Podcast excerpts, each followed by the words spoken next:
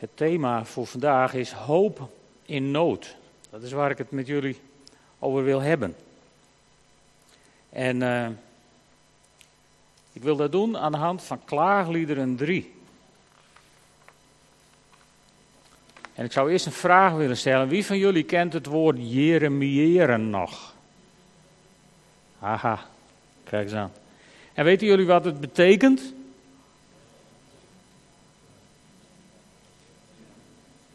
Ik hoor nu een heel zacht, niet gejeremieer, maar gemurmel. Klaar, ja. Jeremiëren betekent jammeren of weeklagen. En de vraag is, mag een christen, mag een christen dat eigenlijk?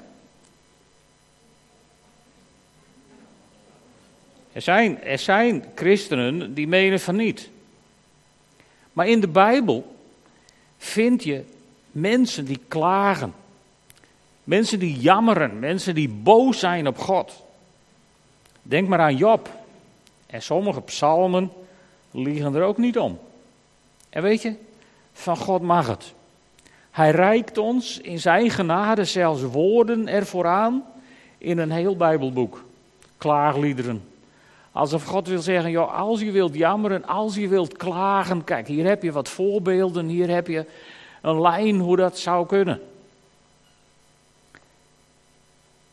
En ongeveer in het midden van de Bijbel staat dat. Een boekje met vijf gedichten van de profeet Jeremia, vandaar het Jeremiëren. En uh, het zijn vijf gedichten. Het eerste gedicht gaat over het bittere lot van Jeruzalem, over de verwoesting van Jeruzalem. Het tweede deel heeft als titel, tenminste in de nieuwe Bijbelvertaling, de Heer als vijand. Oeps. Dat hakt er nogal in, dat zegt nogal iets. Het derde gedicht, dat gaat over wanhoop en hoop.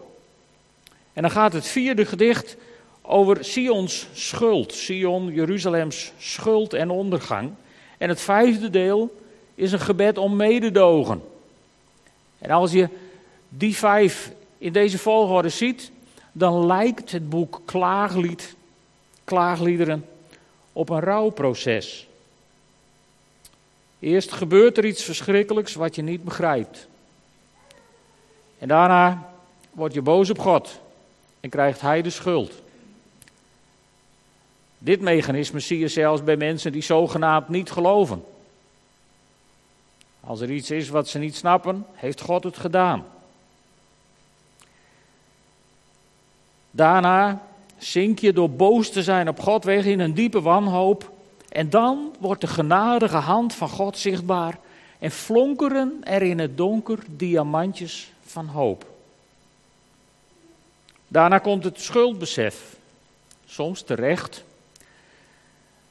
Maar soms is het zoeken naar schuld bij jezelf ook helemaal niet terecht. En toch zit dat in de mens. Al wordt het je ingefluisterd aangedragen.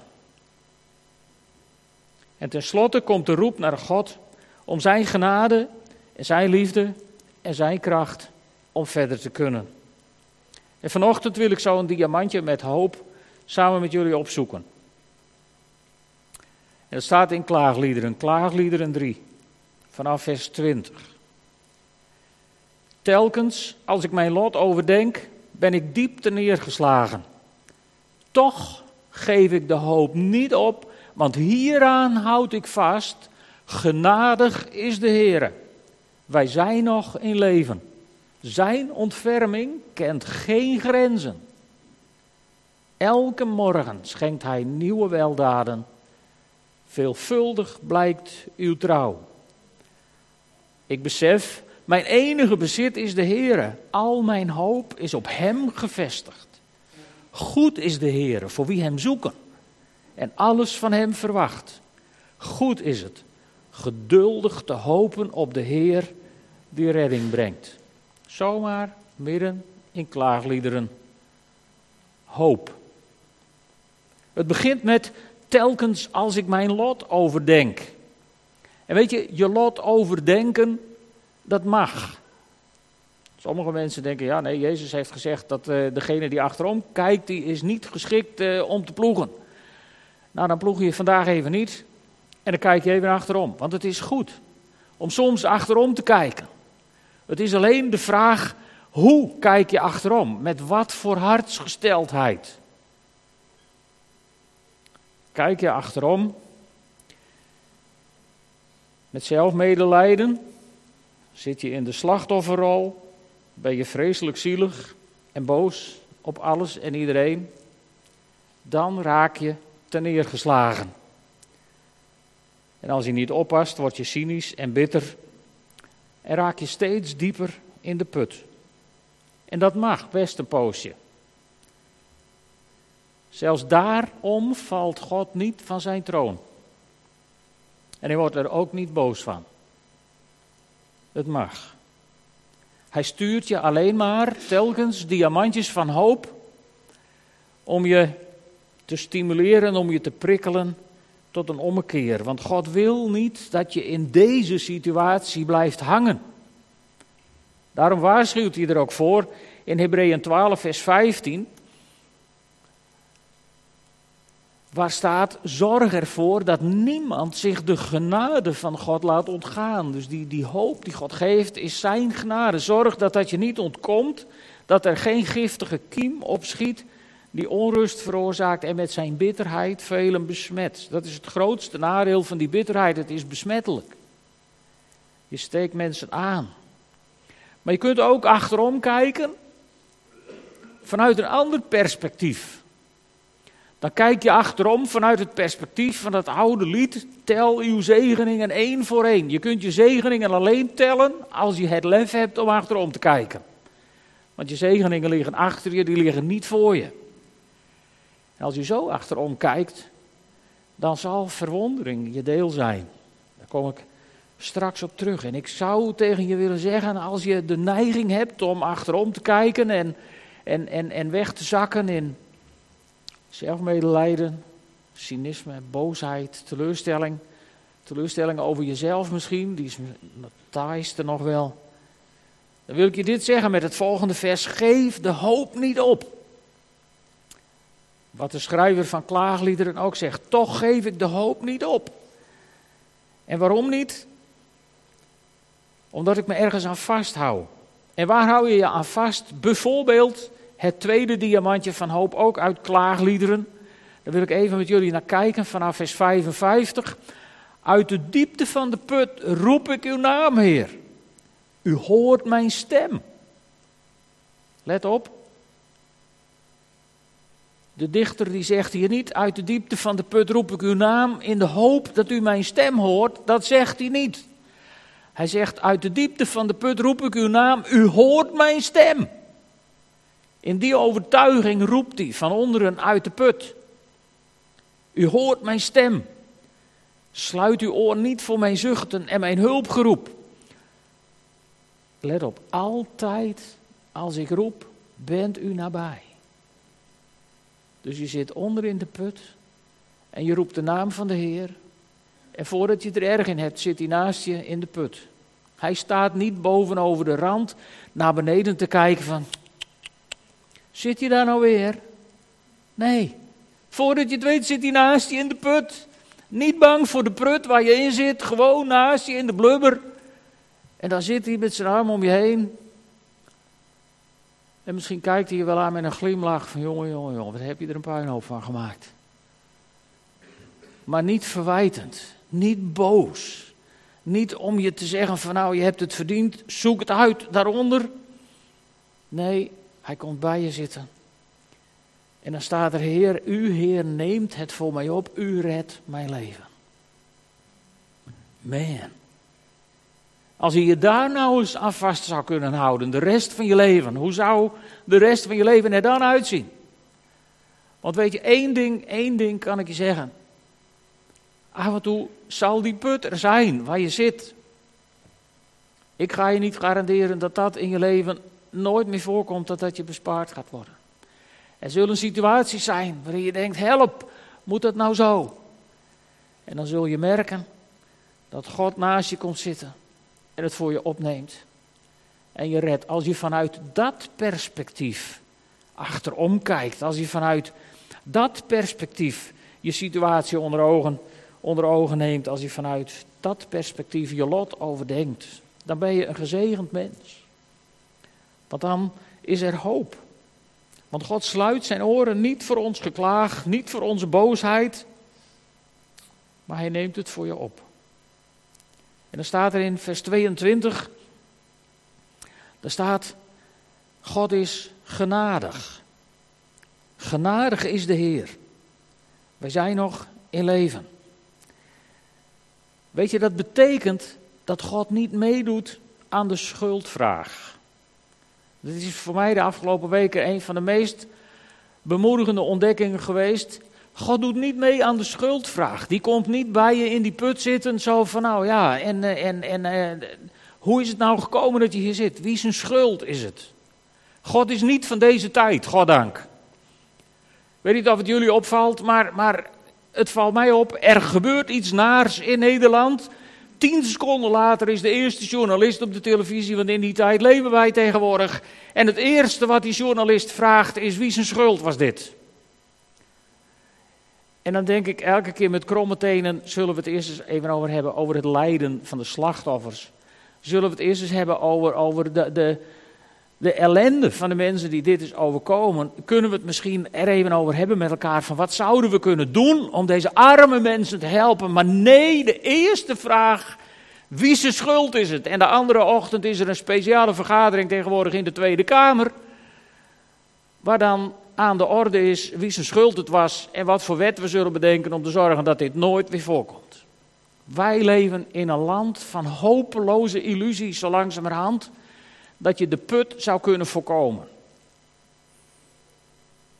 En zoals ik al eerder zei, de put kun je niet voorkomen. Want als je deze dempt, zal er gegarandeerd ergens een nieuwe zijn. Als je namelijk een put dichtgooit, moet je een gat graven om grond te hebben om die put dicht te gooien.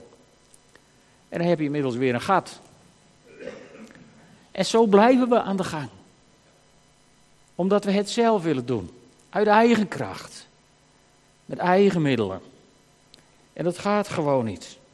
Als we gaan leren dat God genadig is. God doet niet mee aan de schuldvraag. Een poosje geleden hebben we deze prachtige tekst gezien uit 1 Samuel 12 vers 20.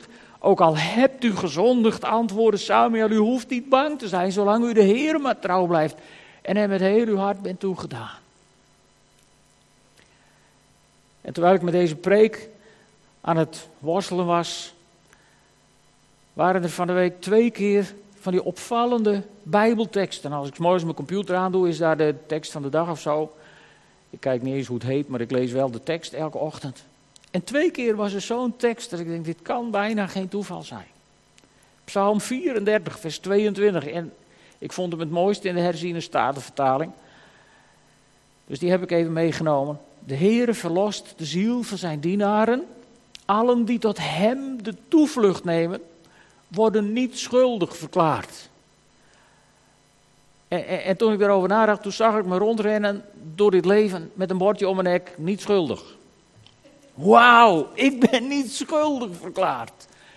Kun je dat, durf je dat ook te zeggen? Ik ben niet schuldig verklaard. Zullen we volgende week allemaal een t-shirt aandoen met daarop niet schuldig? Wauw, dat is aanbidding, dat is God eer geven. Als je tot hem je toevlucht neemt, niet schuldig verklaard. En, en een paar dagen later was deze tekst er, van Paulus aan Timotheus. Dus dan zijn we ook even in het Nieuwe Testament. Waar Paulus zegt, deze boodschap is betrouwbaar. Als we met hem gestorven zullen zijn, zullen we met hem leven. En mocht je dat nog een keer mee willen maken, hebben we hier een prachtig doopvond. Als wij volharden, zullen we ook met hem heersen. Als wij hem verloochenen, zal hij ons ook verloochenen. En als wij hem ontrouw zijn, let op, nu komt de omslag blijft hij ons trouw. Als je dat in de vlucht leest, dan ben je geneigd om mee te gaan hè? In, in de flow van de tekst. Als we hem ontrouw zijn, zal hij ons ontrouw. Nee, dat staat er niet. Dan komt er een omslagpunt. Als we hem ontrouw zijn, blijft hij ons trouw, want zichzelf verlogenen kan hij niet. God heeft zich aan jou en mij verbonden. En dat kan hij niet verlogenen, dat zal hij niet verlogenen, dat wil hij niet eens verlogenen. Dus lieve mensen, als je je achterom kijkt, vanuit, vanuit deze blik, dan ga je je verwonderen. En als je je realiseert waar je doorheen bent gegaan, dan verbaas je je met de woorden van, van Klaagliederen 3, vers 22, zoals misschien de wat ouderen onder ons een kern uit de NBG-vertaling. Het zijn de gunstbewijzen des Heren dat wij niet omgekomen zijn. Ja, dat is een mooi woord. Dat geeft moed voor de toekomst.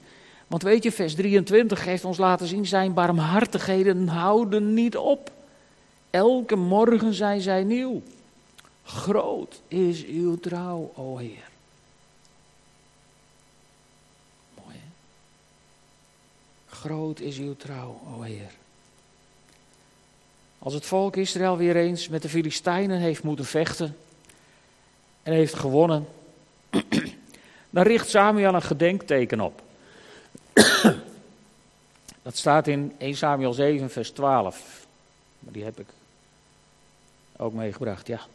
1 Samuel 7, vers 12. Na afloop plaatste Samuel tussen Mispa en Sen een steen en noemde die Eben Haezer. Want, verklaarde hij, tot hiertoe heeft de Heere ons geholpen. Ik vind dit, dit is een, een van mijn lievelingsteksten. En ik zeg daar altijd achteraan voor mezelf, ik zie geen enkele reden waarom de Heer mij vanaf hier ook niet zou helpen. Een beetje de God die zich bekend maakt, weet je, de God die zegt, de God die was en die is en die komt. De God die hielp en die helpt en die zal helpen, zolang je leeft. Dat is de God die wij mogen dienen. Dat is de God aan wie je je leven hebt toevertrouwd. Dat is de God die, naar ik hoop, in wiens armen je bent gesprongen op een dag. Dat is de God die je draagt door het leven. Dat is de God die je vasthoudt in lastige, vervelende, moeilijke situaties. Dat is de God die met je meegaat in alle omstandigheden. Tot hiertoe heeft Hij mij en u geholpen. En tenzij u een hele goede reden kunt bedenken waarom hij u vanaf nu niet verder zou helpen, dan helpt hij je vanaf nu ook totdat Jezus terugkomt. Tot in lengte van tijd. En zie ik ben met je alle dagen. Tot aan de voleinding der wereld. Staat ook in de Bijbel, toch? Geloof je dat ook? Durf je daaruit te leven? Dan maakt het niet meer uit in welke put je terechtkomt in de toekomst. Want hij is met je, hij zit daarnaast je in de blubber. Hij slaat zijn armen om je heen. En hij wijst je een weg terug uit de put. En hij gaat met je, klimt met je die hele weg. Want hij is met je. Alle dagen. Weet je, God is trouw. Ondanks mijn ontrouw. Want zichzelf verloochenen kan hij niet. Dat heb ik nodig in mijn leven. Dat hebben jullie nodig in je leven. Dat hebben we allemaal nodig. Daar kunnen we niet zonder. Niet één keer. En daarom willen we vandaag achterom kijken. Daarom willen we vandaag doen wat de schrijver van klaagliederen zegt, telkens als ik mijn lot overdenk. Maar dan bid ik en dan hoop ik dat je niet diep ten neergeslagen zult zijn, maar dat je hoop zult putten. Hou vast zult vinden. Iets zult vinden om je aan vast te grijpen voor de tijd die voor je ligt. sommige mensen die staan misschien voor een eh, hele boeiende, leuke tijd met nieuwe uitdagingen. Ik weet dat er ook mensen onder ons zijn die misschien wel voor een hele moeilijke tijd staan. Met spanning, met zorg. De vraag hoe gaat het komen? Misschien wel met de schreeuw naar de Heer van. Het is goed om daarbij stil te staan en om achterom te kijken. En vast te stellen dat ik niet ben omgekomen in vorige situaties. En dat geeft mij de zekerheid dat ik ook niet ga omkomen in toekomstige situaties. Ik hoop dat je dat zo met mij kunt deze ochtend. Weet je, zo, zo zitten hier mensen die, die op 2014 terugkijken met gemengde gevoelens. Misschien zelfs met verdriet nog.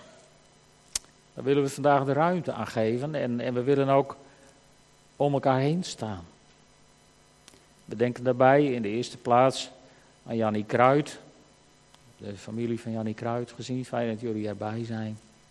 Voor ons een dierbaar gemeentelid wat dit jaar naar de Heer is gegaan. Maar we willen ook stilstaan bij een, een oud gemeentelid van vroeger, Leendert Wallast. Die is overleden en naar de Heer is gegaan. En misschien zijn er ook wel gemeenteleden die in de familie of in andere kringen mensen hebben verloren. Dierbaren zijn kwijtgeraakt. En er zijn ook mensen die, die niet iemand hebben verloren aan de dood, maar wel een ingrijpend verlies hebben ervaren. Misschien heb je door een scheiding je partner verloren. Of ben je door ziekte een deel van je gezondheid kwijtgeraakt. Of door de financiële crisis je baan.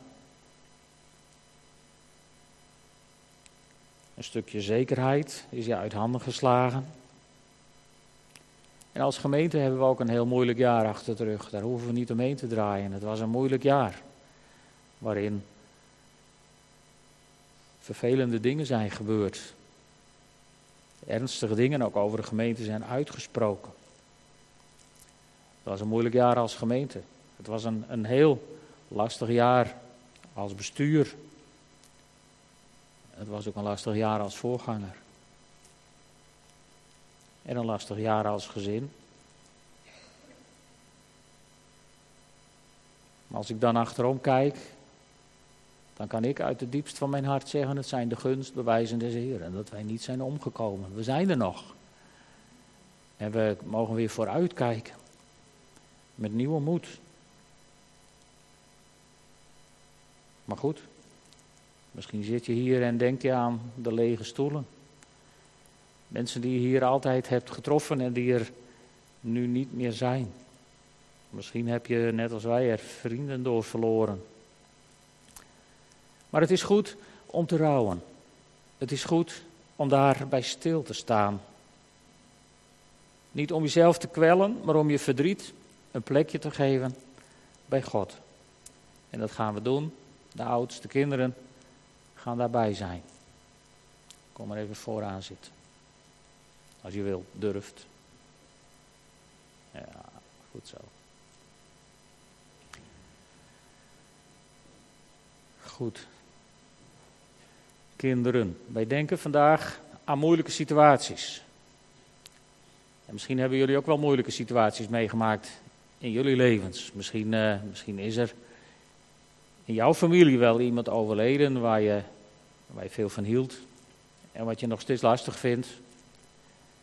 En misschien ben je het afgelopen jaar ook door, door mensen die de gemeente hebben verlaten wel vriendjes kwijtgeraakt, vriendinnetjes. Op de zonderschool of ergens anders. Het kan maar zo zijn. Misschien heb je op school wel iets heel naars meegemaakt. En misschien hoor je wel bij een van die vele kinderen die gepest worden op school. Dat zou maar zo kunnen. En daar willen we vandaag mee naar de Heer gaan. Vandaag willen we al die dingen, al die pijn, al dat verdriet, al die zorgen, die willen we bij de Heer brengen. En daarom hebben we hiervoor op de tafel een prachtig, heel groot hart liggen. Het hart van God. Wij mensen hebben niet zo'n groot hart, maar God heeft een heel groot hart. Waarschijnlijk nog veel groter dan dit. Maar de tafel was niet groter. Dus we brengen de dingen waar we mee zitten, die brengen we bij het hart van God. En op dat hart van God, daar brandt een kaars als het licht van hoop. En op dat hart van God ligt een spiegel. We gaan zo meteen twee kaarsen aansteken en dan een hele aantal lichtjes. En de bedoeling is dat we die allemaal op die spiegel zetten. En dan gaan we het licht even uitdoen. En wat ga je dan zien? Dan wordt het als het ware één groot gereflecteerd licht. Want in tegenstelling, weet je, het mensenhart is vaak een bodemloze put, wat alleen maar absorbeert.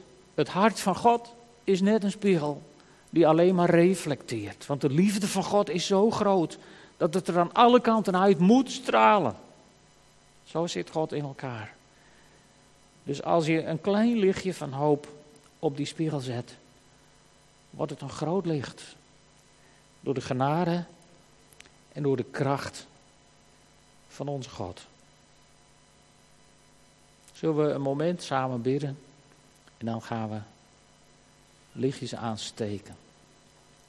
Vader in de hemel, ik dank u wel voor het boek Klaagliederen wat u ons hebt aangereikt. Dank u wel dat u ons de ruimte geeft om af en toe te klagen en te jammeren en, en te mopperen en misschien wel boos te zijn op u. Maar dat u ons dwars daardoorheen tegemoet komt met het licht van uw genade. Dat er kracht is, dat u naast degene die in de put zit komt zitten en ons de weg wijst naar boven. Dank u wel dat er bij u geen spoor is van verwijt, dat u niet meedoet aan de jacht op schuldigen, maar dat u ons alleen maar komt troosten, bemoedigen en versterken. En heren, wat is het dan bijzonder om achterom te kijken en te zien dat het uw gunstbewijzen zijn die ons door situaties heen hebben geholpen die we hebben meegemaakt. En van daaruit de kracht te mogen putten. Dat u ons ook vandaag helpt. En alle dagen die voor ons zijn. Totdat Jezus terugkomt. Dank u wel voor uw genade. Amen.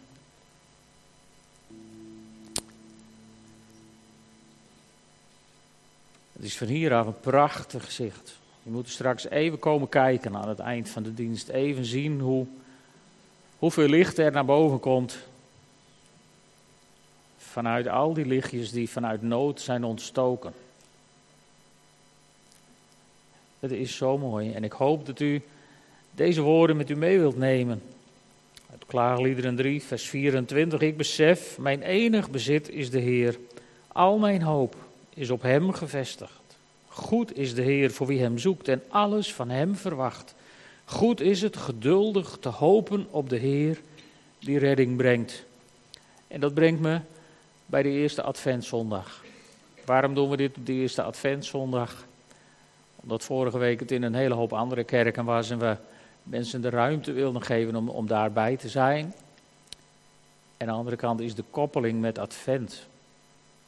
Terugzien op pijn en verdriet op de eerste zondag van de hoop is volgens mij de beste dag om het te doen. En ik wil afsluiten met een paar versen uit Lucas 1, vers 67 eh, tot 69. Zacharias, die heeft een hele moeilijke tijd achter de rug. Die heeft namelijk minstens negen maanden niet kunnen praten. En er is Johannes geboren, zijn zoon, en die krijgt zijn naam. En dan maakt God de tong van Zacharias weer los.